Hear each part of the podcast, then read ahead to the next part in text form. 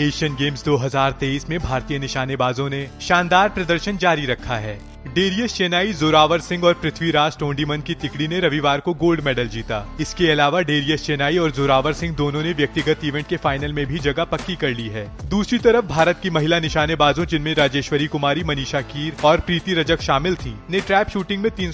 के स्कोर के साथ सिल्वर मेडल जीता साथ ही मनीषा भी फाइनल में पहुँच गयी है वो तीन अन्य के साथ एक सौ बराबर थी लेकिन शूट ऑफ के जरिए उन्हें बढ़त मिली